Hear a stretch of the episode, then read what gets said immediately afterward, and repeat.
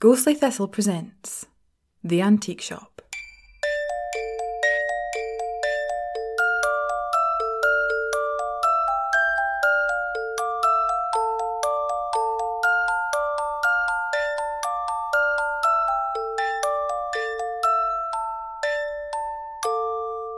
Episode 27 Chronos. What is Chronos? How many times have I asked that? Usually, no in such polite terms. I think it's obvious by now that the things in the shop scare me a wee bit. It's best no to touch them. But having said that, it's not like any have actually caused me as much harm as they mean to cause the customers they're intended for. Better safe than sorry, in my opinion.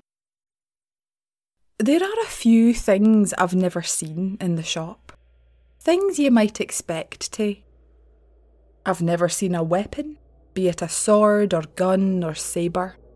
No, even in a frame on the wall, or beside the jewellery in the glass cabinet. I've also never seen much military memorabilia. No medals on colourful ribbons, or uniforms stripped either honours. There aren't many stuffed animals either. You know, the expensive ones you can get, made a century ago, perhaps longer, whose eyes are crooked and stuck on with toxic glue. Along the same lines, I've never seen a china doll. The ones with the porcelain faces and rosy cheeks, the ones that we girls used to dress up in the latest fashions, with corsets, crinolines, and flounced skirts. I've never seen anything of the kind anywhere in the shop. Know that I've been looking. It's strange how you didn't realise something's been missing until it appears fae nowhere. The one that materialised on one of the half filled bookshelves in the shop didn't look to be that old. I wouldn't think it was out of place in a shop today. It had dazzling red hair falling in ringlets round its shoulders, paired with smooth pale skin and shiny, almost watery green eyes. Whoever made it wanted to be certain everyone knew it was a Scottish lassie, going so far as to make it a wee tartan dress. The bow holding the ginger ringlets in place was even made a tartan. It was a bonny thing, and I dinna say that often. Masterfully made and lovingly maintained, there wasn't a missing piece or scratch that I could see. As I mentioned, it wouldn't have looked out of place on the shelf of a shop today. I know people have a thing about China dolls, given all the horror films and books about them, but they've never bothered me. I've always wondered how, though, they've gained such a creepy reputation. Is it solely how they're portrayed in horror?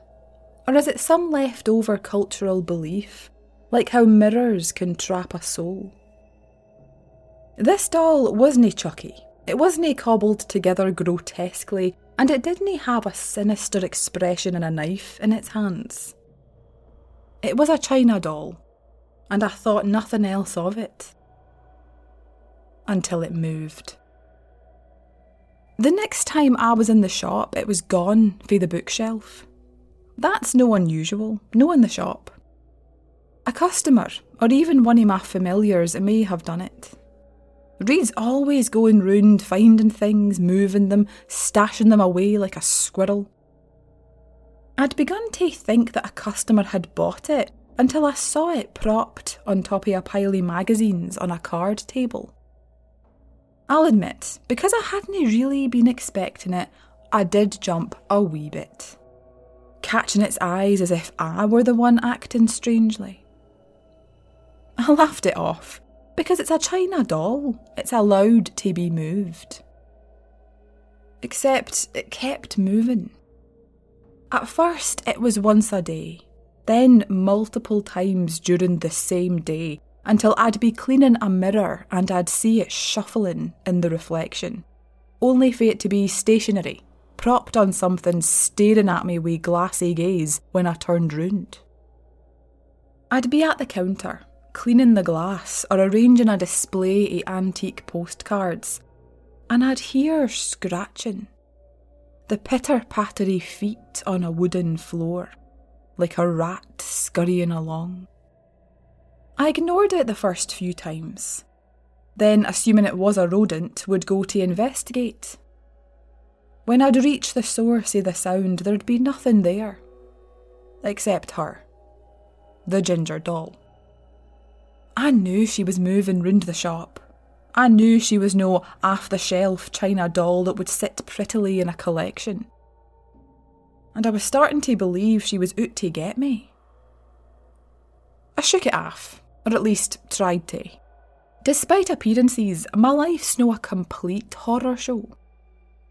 I really tried to ignore the noises, the unsettling feeling I got when she wasn't in the place I'd seen her before. I didn't want to mention anything to Finn or Reed because of how ridiculous it was. They wouldn't believe me. I hardly believed me. There was usually someone in the shop with me whenever she moved. It could be a prank by Reed, still trying to get me back for dismissing him. Even Finn had a comedic streak. Inevitably, there came a day when it was just me in the shop. I didn't like it as much as I used to. There's something about the silence that feels heavy, almost suffocating like the weight of all the objects and fates they'll change float in the air like dust. It was especially stifling this day, and up until the end, I had hope that the doll wouldn't move, that it would just be a prank by my familiars. I swear I'll learn someday to never have that kind of hope when it comes to the shop. I found her quite quickly when I started my shift. She was sitting on a vanity table, her back propped against the mirror. I walked quickly past, keeping my eyes to the floor as if no making eye contact would keep me safe. On my way back, she was still there, and my heart began to lighten. She hadn't moved. I walked past, almost got to the end of the pathway, almost to the counter, when I heard the clatter a something dropping to the floor. I stopped, almost frozen. Stiffly, I forced myself to turn round, to look. And the doll wasn't sitting on the table any more. She was standing in the middle of the aisle, staring me down with those glassy eyes. She wasn't that far away, no more than two metres. And given her size, I could definitely outrun her. So that's what I did. I whirled round and began to sprint for the door, only to feel something dig into my ankles like needles or nails, making me lose my balance and sprawl hands first onto the floor. I tried to scramble up, but the needles were seeping up my legs like I was being flayed one inch at a time. In my panic, I began to use my arms to slide across the floor, but a force hit my back so hard my arms couldn't keep me up. In my panicked struggle, I found myself on my back, a weight on my chest, watery eyes staring into mine as my throat began to tighten. My airway shrink until I couldn't breathe. At first, I thought it was a panic attack, but it felt more like there was a pressure on my throat, like someone was pressing down on my windpipe, stopping me breathing. Lights began to dance round me. Everything hurt so much I felt like I should be flailing in a pool of my own blood. Then there was a flashy black, a breath of air as something whooshed past me. Suddenly, the pressure was gone. The pain was gone, my lungs filled with air, and my throat opened. I scrambled to sit up, clawing at the skin of my throat as if that would let the air in faster. Frantically inspecting my feet and legs for injury or blood. There were scratch marks, as though I'd walked through brambles or got stuck in barbed wire, but no other injury. My gaze began to focus, and I stared at the back end of what I could only call a wild animal, if it was an animal at all. Its fur was thick and glistened like a raven's wing, a pure midnight black that shimmered when the light hit it. It had four legs and four large paws, claws visible between its fur. Five long, agile tails swished in the air, flicking in one direction and then the other, never getting crossed or twisted. There was a distant crunching sound before pieces began to fall to the floor, sounding like someone had dropped a plate and it had smashed into a thousand pieces. Looking closer, I saw clumps of ginger hair amongst the shards of porcelain, finally joined by the shreds of a tartan dress. The creature turned to face me the only animal I can liken it to is a black panther. A giant predatory cat you'd only like to be near if it was on the other side a protective glass. The black fur and feline face were the only similarities between this creature and a panther. For a start, the one before me had three eyes two regular ash grey, and a third which sparkled with shards of gold, like stardust on its forehead. It had a thinner face than most predatory cats, a longer nose, more like a dog than cat. Its five tails fanned out behind it like a peacock's. You think I'd be scared? I probably should have been. Instead, I reached my hand out slowly, warily, ready to snap it back at the slightest movement. My fingers reached the fur on its face, brushed past the thick whiskers and up towards its pointed ears. Chronos? I questioned uneasily. The creature leaned into my hand, briefly closing all three of its eyes.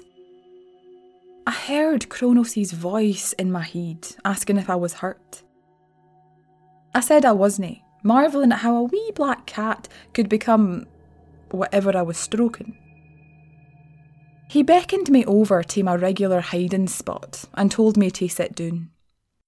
I watched as all five tails wrapped around the three eyed creature before me and began to shrink it, until all that was left was the wee shite I knew.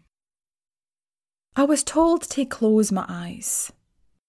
I felt something curl up in my lap, and my hands found Chronos' soft black fur. Out instinct or habit, I wasn't sure.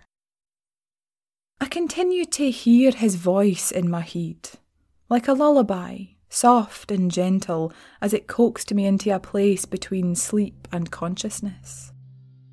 A place where I wasn't quite dreaming, yet I wasn't fully awake. I saw an animal, a creature with black fur and too many tails. It roamed the wilds of a foreign country, through blazing deserts and freezing mountain ranges. I watched it hunt and sleep and try to survive. I observed as humans preyed on it, wondered at it, and tried to capture it. The creature fought them off, time after time, until the humans adapted. They strategized, they grew in numbers and cunning, until the creature was trapped in a cage, bound with enchantments and ancient runes. The creature, with its three eyes and five tails, was Chronos. I couldn't tell how long Chronos was in the cage, trapped by the greed of humans. But one day, a woman came upon the cage, upon his captors. She ignored them and went to sit by the bars of the prison. In a soft, gentle voice, like a spring breeze blowing the chill o' winter away, she offered Chronos a deal. If he agreed to be her guardian, to remain in her shop for a hundred years, then the cage and the hunters would no longer be a source of harm. I knew who this woman was, or rather, what she was. One of the many Madame Nornas that has come before. Yet this one was interfering with something. Why? Had it no been Chronos' fate to be imprisoned? Had she made an exception? Chronos agreed and was liberated from one cage only to be put in a more spacious one. This incarnation of the shop was the oldest I'd seen, medieval at least, maybe earlier. Chronos transformed the mythical creature to domestic cat, shedding his black fur for the stripes and patches of ginger. The then Madame Norna explained that being a cat would invite less questions and invoke less fear for the customers. A century would go by. Chronos would change from ginger to grey to white to tricoloured. Eventually, the ruse that Chronos was different cats ended, way black becoming the chosen shade. Their deal was done, yet Chronos never left. Didn't he want to? The creature in the cage became the immortal guardian of the shop, a domesticated cat that hid a wild creature within. Chronos thought that it'd always be just the two of them. No one ever explained that madams come and go. When the apprentice arrived and the madam explained, Chronos was upset. The apprentice wasn't made to feel welcome. Just like with the first madam, Chronos became fond of the one after, and the one after, and the one after, until centuries passed. Like the shop, its guardian became a constant. And also like the shop, Chronos wasn't a vessel of fate, its guiding hand. Chronos was stationary in a world that was moving. The shop and its guardian were constants beings that rarely changed, who observed life go by and kept watch over the items and belongings that had more purposes to serve. Chronos admitted that despite the centuries in the shop, it was always a source of pain when an apprentice turned up. It meant saying goodbye to a close friend, to family. But eventually, Chronos would grow as fond of the apprentices as the madam, until they became the madam and the cycle began all over. I asked him why he hadn't left, why he hadn't reclaimed his freedom. There was silence for a while as he contemplated. Even if he'd grown fond of the first madam, the one who'd saved him, why hadn't he left after she was replaced? Safety. In that century, he had changed furs more time than people change occupations. The shop had become his home, and the madam his family. Out in the wilderness, he was hunted, no just by humans. He had to fight to survive, to live, from one day to the next, with no purpose. The madam had given him a home, given him a purpose, given him a place where he could belong and where he was valued. Chronos didn't see the shop as a cage, didn't he see his guardianship as a service. He saw it as a way to live. He guarded the shop and the madams in exchange for a safe place, a place where he'd always be welcome, valued, and treated with respect. There were probably a few hundred insightful and thoughtful things I could have asked him next. But I chose why a black cat? He could have been a Bengal with their dark stripes and spots, or even the much prized Siamese. This one was easy for him to answer. He'd been sick of everyone touching him whenever they came into the shop.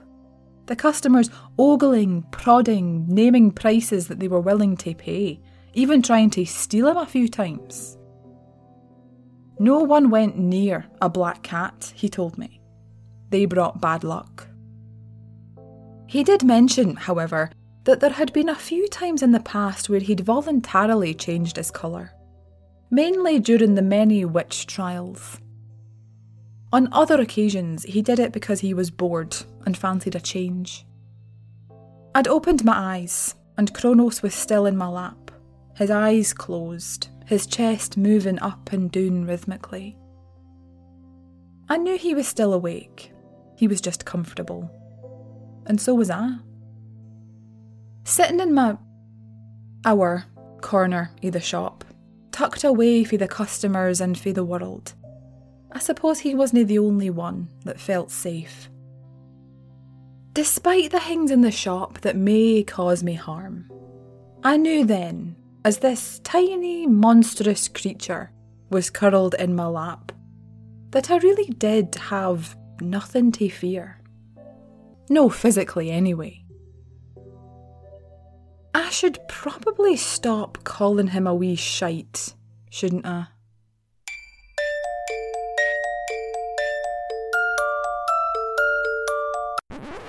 But what happens when avoidance doesn't work? Oh god.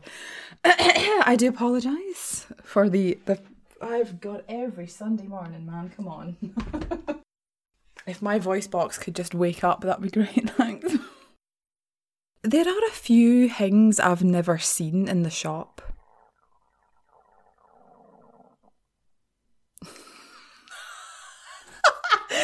Come on, man. If it's not my throat, it's my stomach. You think I learned by now that I need to eat before I do this at eight o'clock on a Sunday morning? But no, no, God forbid. The one that materialised. yeah, I thought that was going to happen. Oh, you're a bad boy. Yeah, you're a bad boy. Come on. Yes, I know. Right, on the bed. Behave yourself now. Mum will be done soon. Good boy. My Christ, if it's not my stomach and my throat, it's my dog. Can I get on these days? And also like the shop. Eh, just bit my tongue. Despite the things in the shop that made me, made me, me, me, me, me, me, me. oh no. oh dear. Oh shit. I can't. I can't. Oh no, I'm gonna have to go. No, no, I, come on, come on, come on, come on. I can get over that. I can get over that. oh no, I'm so close to the end. We're two minutes away from the end. Come on, pull it together, woman. Despite the things in the shop that made me. oh, for fucking Christ! That may mean me harm. Oh no, I'm gonna have to change that. I can't say that. Despite the things in the shop that may me may. Okay, I'm gonna have to change that. I can't. I can't say that. Thank you for listening to episode 27 of The Antique Shop. Episode 28 will be released in two weeks' time. If you'd like to learn some fun facts about this podcast, then please do join our subreddit, The Antique Shop Pod. We've got quite a few members now, and I, I try to post as regularly as I can about fun facts about the podcast and inspirations, etc. etc. Oh my god! Oh, PhD! Oh. I'm kidding. Don't, don't I, hate that word. Anyway. Oh, to the person who left a review, oh, to the many people who have left a review already, thank you so much. It's greatly appreciated. But to the person that mentioned in the review that they had fan art, please share if you're listening. I love fan art, and I can't believe that I've got to the stage where people are creating fan art for this podcast. It's so that's insane. I yeah, I can't draw for bollocks. I literally got a D minus that is the, that's my one enduring memory of art in school was my D minus for a drawing of my own hand. And after that, I didn't. I have no qualifications in art. I didn't even take it on the lowest level. I literally got out of there as quickly as possible. Um, I can't draw for utter shite. But I love seeing other people's drawings. I'm. I, I love it so much. I would love to see how listeners interpret this world that I've created. I think that's really fascinating. Yeah, I, I find that really fascinating how other people interpret your work and how they see your work and stuff like that. So yeah, please, if you have fan art, if any of you have fan art, um, then either send it to me if you're not comfortable with you know sharing it with a lot of people. I, I completely understand that. Um, or you can obviously share it on the subreddit or share it on your own profile and send me a link etc. I'll, I'll, we'll figure it out. um, so yes, uh, thank you so much for listening, and I'll see you next time.